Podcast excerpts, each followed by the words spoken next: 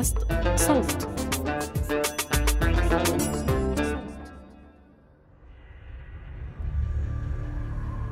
حسب الأسطورة اليونانية تلقت بندورا المرأة الأولى على الأرض صندوق صغير كهدية من الآلهة. منحوها إياه بس اشترطوا عليها عدم فتحه. بعد فترة وبسبب الفضول القاتل قررت بندورا تخالف أمر الآلهة وتفتح الصندوق. فتحته من هون وبلشت تطلع منه روائح وأصوات مزعجة. ثم فاض بكل شرور العالم بالحروب بالأمراض والموت والكره والطمع وكل مسببات معاناتنا كبشر.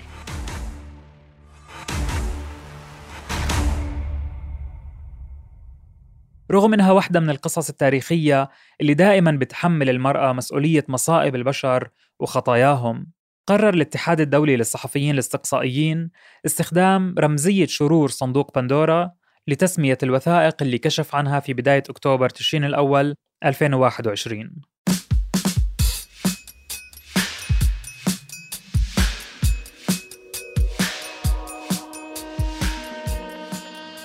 مرحبا.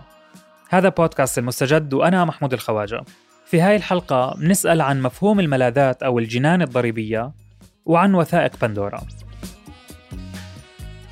حوالي 12 مليون وثيقة حصل عليها اتحاد الصحفيين الاستقصائيين من 14 شركة خدمات مالية.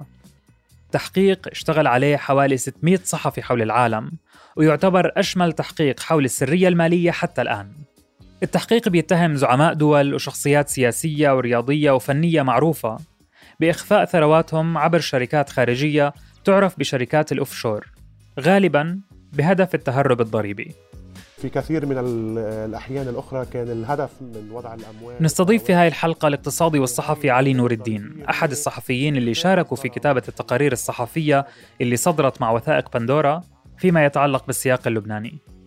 رح نفهم منه أكثر عن الأهداف المحتملة اللي بتخلي رجال الأعمال والسياسيين يلجأوا للملاذات الضريبية لتسجيل شركات وهمية بتنفذ بالنيابة عنهم صفقات وأعمال تجارية.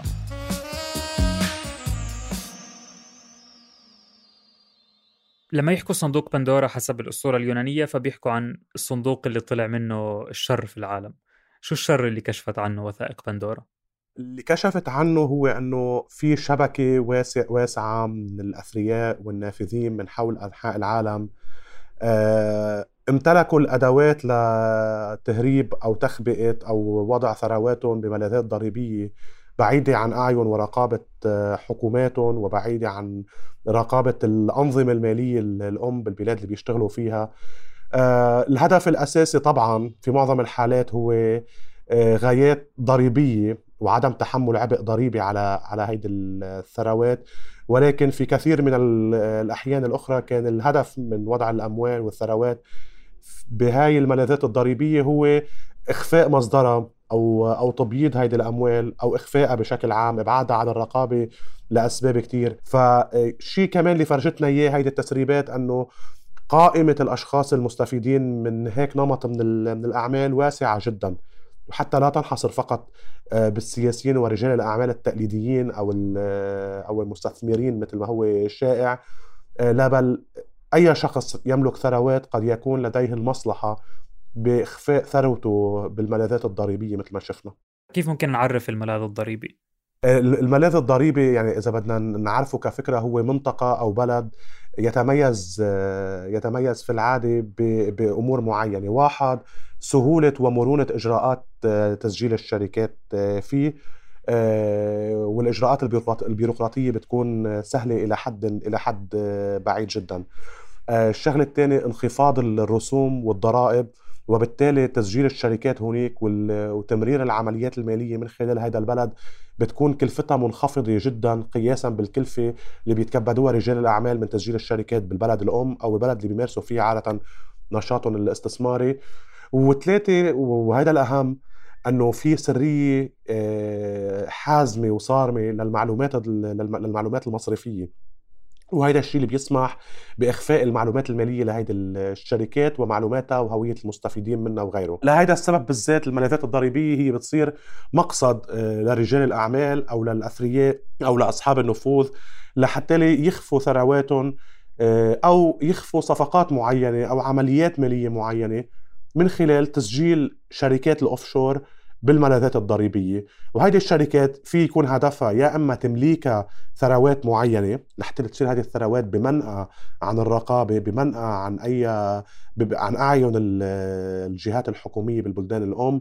أوقات بتكون هذه الرقابة من الأنظمة المالية نفسها من المصارف المركزية اللي بتراقب آه، تبييض الأموال وغيره. يا إما إخفاء الثروات هناك يا إما تمرير صفقات وعمليات معينة. يعني بيكون في عملية مالية معينة بدل ما تمرق من خلال الأنظمة المصرفية بالبلد الأم تمرق بال بالشركات الأوفشور المسجلة هونيك. طيب بالتالي الملاذات الضريبية شو بتستفيد من المستثمرين؟ أول شيء أنظمتها المصرفية بتستفيد جدا لأنه هيدي الشركات مجرد ما تتسجل هونيك وتستعمل النظام المصرفي الموجود بالملاذ الضريبي فبالتالي هي بتكون عم عم تستقطب أموال على هذا النظام المصرفي.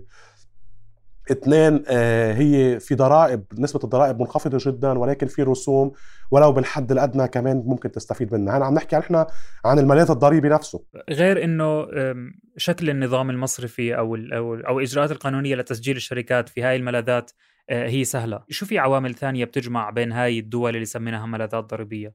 مثلا استقلاليتها سياسيا واقتصاديا عن العالم أو أو ليش ليش هاي الدول بالتحديد عندها هذا آه، هذا التوجه؟ هيدي الدول أساسا آه، نموذجها المالي أو نموذجها الاقتصادي يقوم بشكل أساسي على استقطاب رؤوس الأموال من الخارج آه، من خلال خلق بيئات بتسهل لرجال الأعمال أنه يجيبوا ثرواتهم عليها على الشركات الأوفشور تسجيل هيدي الثروات بشركات الأوفشور وهون بتكون هي عم تستقطب رؤوس الأموال بخلال هيدي الطريقة. هلأ هون بدنا نقول أنه حتى تعريف الملاذ الضريبي هو يعني كمان كمصطلح فضفاض بمطرح معين. يعني في دول لم تكن ملاذات ضريبية ولكن تتجه شيئا فشيئا لأن تصبح ملاذات ضريبية. الإمارات على سبيل المثال تقترب بل اقتربت كثير من فكرة الملاذ الضريبي آه، طوال الفترة الماضية من خلال تخفيض الرسوم على الشركات اللي بتتسجل فيها من خلال تسهيل إجراءات تسجيل الشركات وما إلى هنالك. فعن يعني مفهوم مفهوم الملاذ الضريبي أول شيء بإمكان دولة أن تتحول شيئا فشيئا لملاذ آه، ضريبي المصطلح أيضا نسبي يعني في أوقات في أوقات دولة بتكون ملاذ ضريبي إلى حد ما وهذه شغلة كمان مهم واحد يلتفت لأنه القصة مش أبيض أو أسود. فيها الدولة شوي شوي تقترب من فكرة الملاذ الضريبي. كل كل ما خفضت رسوم وكلفة تسجيل الشركات والرسوم الضريبية على هيدي الشركات كل ما منحت سرية أكبر لمعلومات الشركات المسجله عندها. يعني كأنه في هيك زي تباين يعني بينهم. يعني الإمارات ممكن بتسهل إجراءات بس ممكن توفرش هذا الكم من السرية اللي بتوفره مثلا جزر العذراء 100% 100% هلأ في أكيد في دول هي تقليديا معروفة يعني أو مناطق معروفة جزر العذراء أو بنما أو هيك. هو معروفة تاريخيا إنه هي ملاذات ضريبية.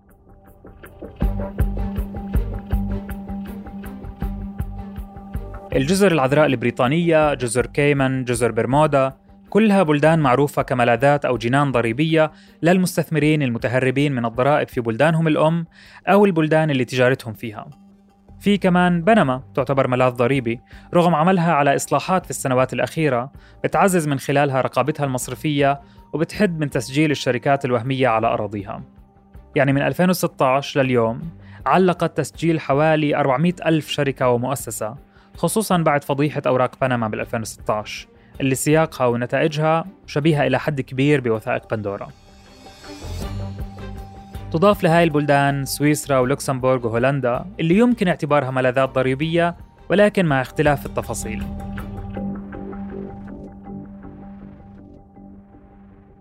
المهم في هاي البلدان تسجل شركات الأوفشور لأهداف مختلفة. في بعض الأحيان يكون هدف شركات الأوفشور هو خلق شركات واجهة شيء بنعيط له شركة واجهة يعني شركة شكلية مسجلة في الخارج بس لغاية إخفاء المستفيدين الفعليين من عمليات معينة. وهيدا الهدف عمليا ما بتكون شركة ومكاتب وموظفين وإلى بالضبط بالضبط. حتى المقر الأساسي لهذه الشركة يكون في العادة آه، آه، مكتب فاضي تتشاركه هذه الشركة مع مئات الشركات الواجهات الأخرى. فبتكون هي مجرد مجرد شركة واجهة يراد منها إخفاء المستفيدين من عمليات محددة. وهيدي في كثير من الحالات يكون الهدف منها تمرير عمليات مفروض عليها عقوبات دولية. طب يعني شو شو المؤشرات اللي بتحكي لنا إنه متى اللجوء للملاذ الضريبي كان مشروع؟ متى عليه علامات استفهام؟ متى لازم نخاف منه أو نعتبره شيء مش عارف غير أخلاقي أو غير قانوني؟ شو المؤشرات؟ هلأ في في عدة مؤشرات. المؤشر الأساسي آه، والأهم هو آه، من يملك هذه من يملك هذه الشركة. هلأ نحن هون أكيد نفترض أنه إذا تمكنا من الولوج إلى المعلومات المتعلقة بمالكي هذه الشركة المسجلة بالجنة الضريبية. آه، بنشوف هوية الشركاء فيها. مثلا إحدى إحدى الشركات المسجلة بالملاذ الضريبي هي آه، هي عائلة تملك تلفزيون الجديد عندنا بلبنان. هي نفسها التلفزيون الجديد الفضائي. وبالتالي كان واضح أنه الهدف هو أنه تلفزيون الجديد الفضائي بدهم يدخلوا شركاء أجانب. القانون اللبناني لا يسمح بتمليك حصص لشركاء أجانب بوسيلة إعلامية فقاموا بتسجيل التلفزيون الفضائي بالملاذ الضريبي فهذا شيء مش خطير صح؟ لا, لا ابدا. مش خطير ولكن هذا لا ينفي مش خطير بالمعنى القانوني بمعنى إنه ما ما بيفرجي إنه في إذا بدك نشاط غير مشروع أو نشاط غير قانوني. ولكن هذا ما بينفي آه، دلالات آه، شو معنات إنه يتمكن الأثرياء من تسجيل شركات في الملاذات الضريبية للهروب من الضرائب والرسوم. في بعض الحالات المؤشر الآخر اللي فينا نراقبه لنعرف إذا العملية مشروعة ولا لا. هو مدة عمل الشركة. شركة يتم تسجيلها ثم بعدين جرى حلها بعد 8 أشهر أو سنة. أغلب الظن إنه هيدي الشركة خلقت لحتى تعمل عملية معينة وبعدين يسكروها أصحابها وهيدي العملية بدهم يبعدوها عن أي رقابة سواء بالنظام المالي بالنظام المصرفي بالبلد الأم أو بالجهات الرقابية الحكومية بالبلد الأم. فجرى تسجيل هيدي الشركة بالملاذ الضريبي لحتى تقوم بهيدي العمليات وبعدين بيتم بيتم إقفالها. وعم نحكي عن عملية أو أو أو صفقة. أو صفقة ممكن تكون مشروعة ممكن تكون غير مشروعة صح؟ برضه لسه ما بنعرف. صح بس أنا عم أقول المؤشر اللي بدل أنه أنه في شيء مشبوه عم بيصير. بيصير كل ما تكون قصيرة مدة تسجيل الشركة وبعدين حلها هذا بدل إنه في شيء مش مش مزبوط عم بيصير في شيء مش مش قانوني. كل ما تكون النشاط التجاري تبع هذه الشركة المسجلة بالملاذ الضريبي مستدام أكثر هذا الشيء بيعني إنه هذه الشركة تمارس فعلا نشاط معروف إلى العلن ليش فكرة إنه رجال الأعمال إذا آه، سجلوا شركاتهم بعيدا عن البلد الأم العاملين فيها مشان يدفعوا ضرائب أقل ليش هاي مشكلة أخلاقية ممكن أو أو أو بالنسبة للمواطنين هاي البلد الأم. هي وين وين لازم وين لازم يحاكموا هذا التصرف؟ هي اولا هي مشكلة أخلاقية وهي تحدي قدام ال... قدام جميع دول العالم. يعني أيضا هي مشكلة أخلاقية يجب حلها بأي ثمن لأنه آه، السياسة الضريبية هي الأداة الأساسية لأي نظام سياسي ليقدر يوصل أو يقترب من مبدأ العدالة الاجتماعية، النظام الضريبي هو ما يسمح آه، بتحقيق ما نسميه بسياسات إعادة التوزيع، بمعنى أنه فرض ضرائب معينة على الفئة الثرية أو الفئة الاكثر الاكثر اقتدارا في المجتمع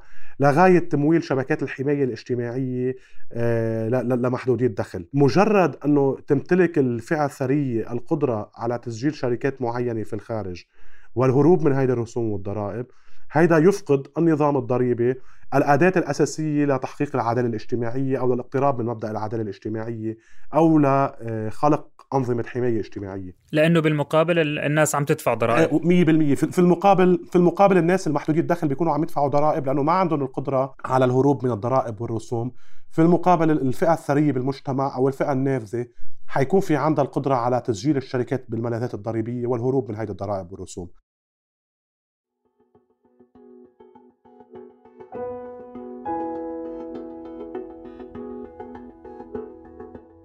الأرقام اللي سمعناها بتحكي عن استثمارات وصفقات بعشرات أو مئات الملايين من الدولارات. هاي الصفقات تمت من خلال شركات الأوفشور المسجلة في الملاذات وبالتالي نتج عنها تهرب من ضرائب بمئات آلاف الدولارات على أقل تقدير. عموما الاتحاد الدولي للصحفيين الاستقصائيين قدر أنه الأموال المخبأة في الملاذات الضريبية تتراوح ما بين حوالي 5.6 تريليون دولار و 32 تريليون دولار. وهذا بيعني إنه حتى لو البلدان اللي بتشكل ملاذات ضريبية عم تفرض ضرائب مخفضة جدا على المستثمرين عشان تستقطبهم فهي بكل الأحوال عم بتحصل مبالغ كبيرة كثير كمان إذا بنرجع لدراسة لصندوق النقد الدولي من سنة 2019 بنشوف إنه الحكومات بتخسر من 500 مليار إلى 600 مليار دولار سنويا لأنها مش عم تحصل على دخل من الضرائب المفروضة على المستثمرين ليش؟ لأنهم سجلوا شركاتهم في الملاذات الضريبية بدل ما يسجلوها في بلدانهم. وهون يذكر إنه هذا السلوك الاقتصادي بيستغل ثغرات قانونية بس ما بيخالف القانون بشكل مباشر.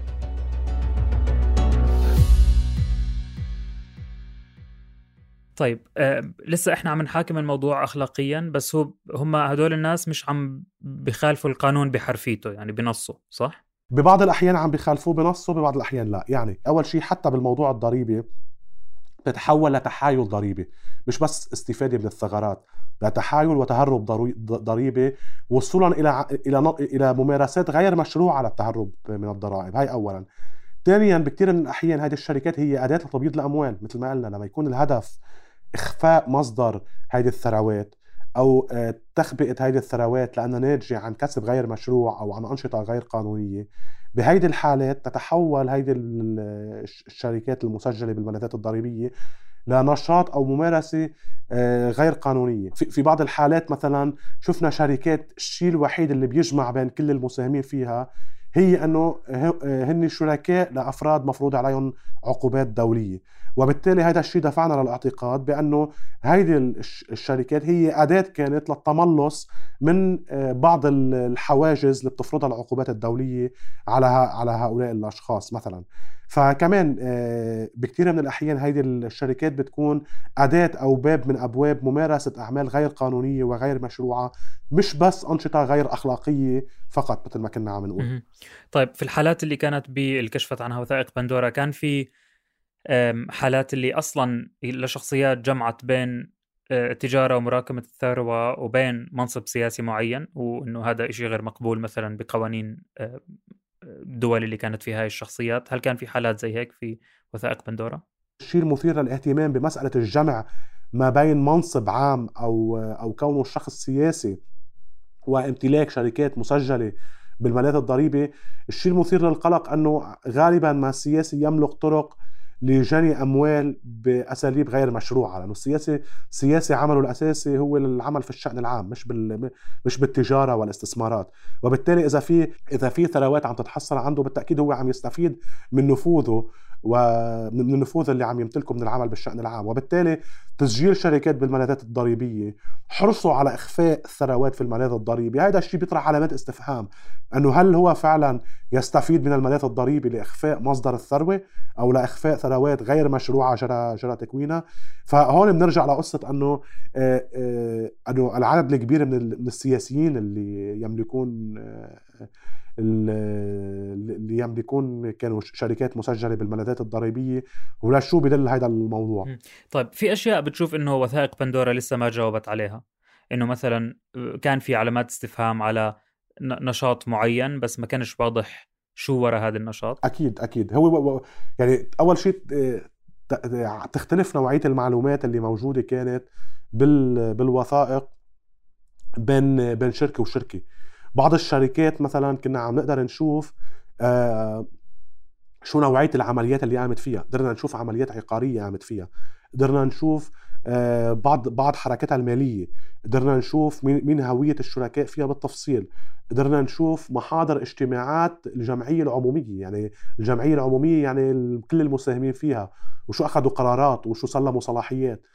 بعض الشركات ما قدرنا نفوت بكل هالتفاصيل. كنا عم نقدر نشوف مثلا شهادة تسجيل الشركة المفوضين بالتوقيع عن الشركة آه، الهدف تبع الشركة كما كما يبدو من الأوراق فقط. فتختلف يعني كمية المعلومات اللي قدرنا ناخذها عن كل شركة أو عن كل نشاط كانت مختلفة بين حالي وكانت مختلفة بين بين حالي وحالي. وبالتالي بالتأكيد في جزء كبير من المعلومات. وهذا كمان تبين في كثير من الشركات. كنا عم نشوف مثلا إنه أوكي هول هن الشركاء الموجودين بهذه الشركة.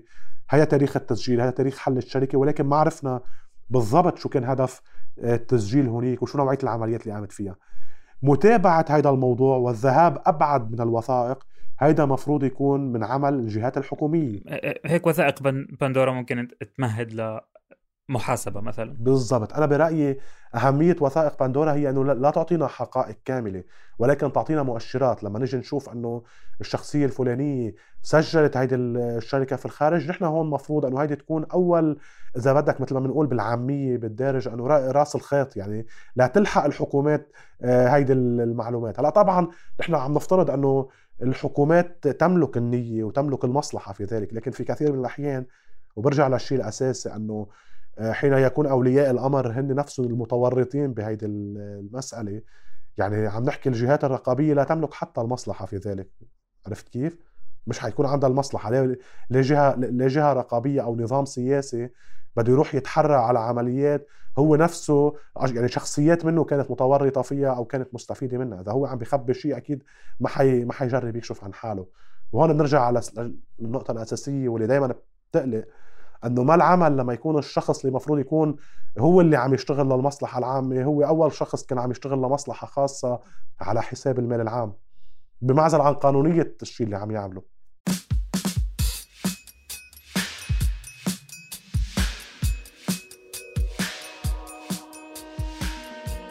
على ضوء حديثنا مع الصحفي علي نور الدين نفهم إنه وثائق بندورا المفروض تحقق وممكن تحاكم الشخصيات المشتبه بارتكابها أي سلوك اقتصادي غير مشروع.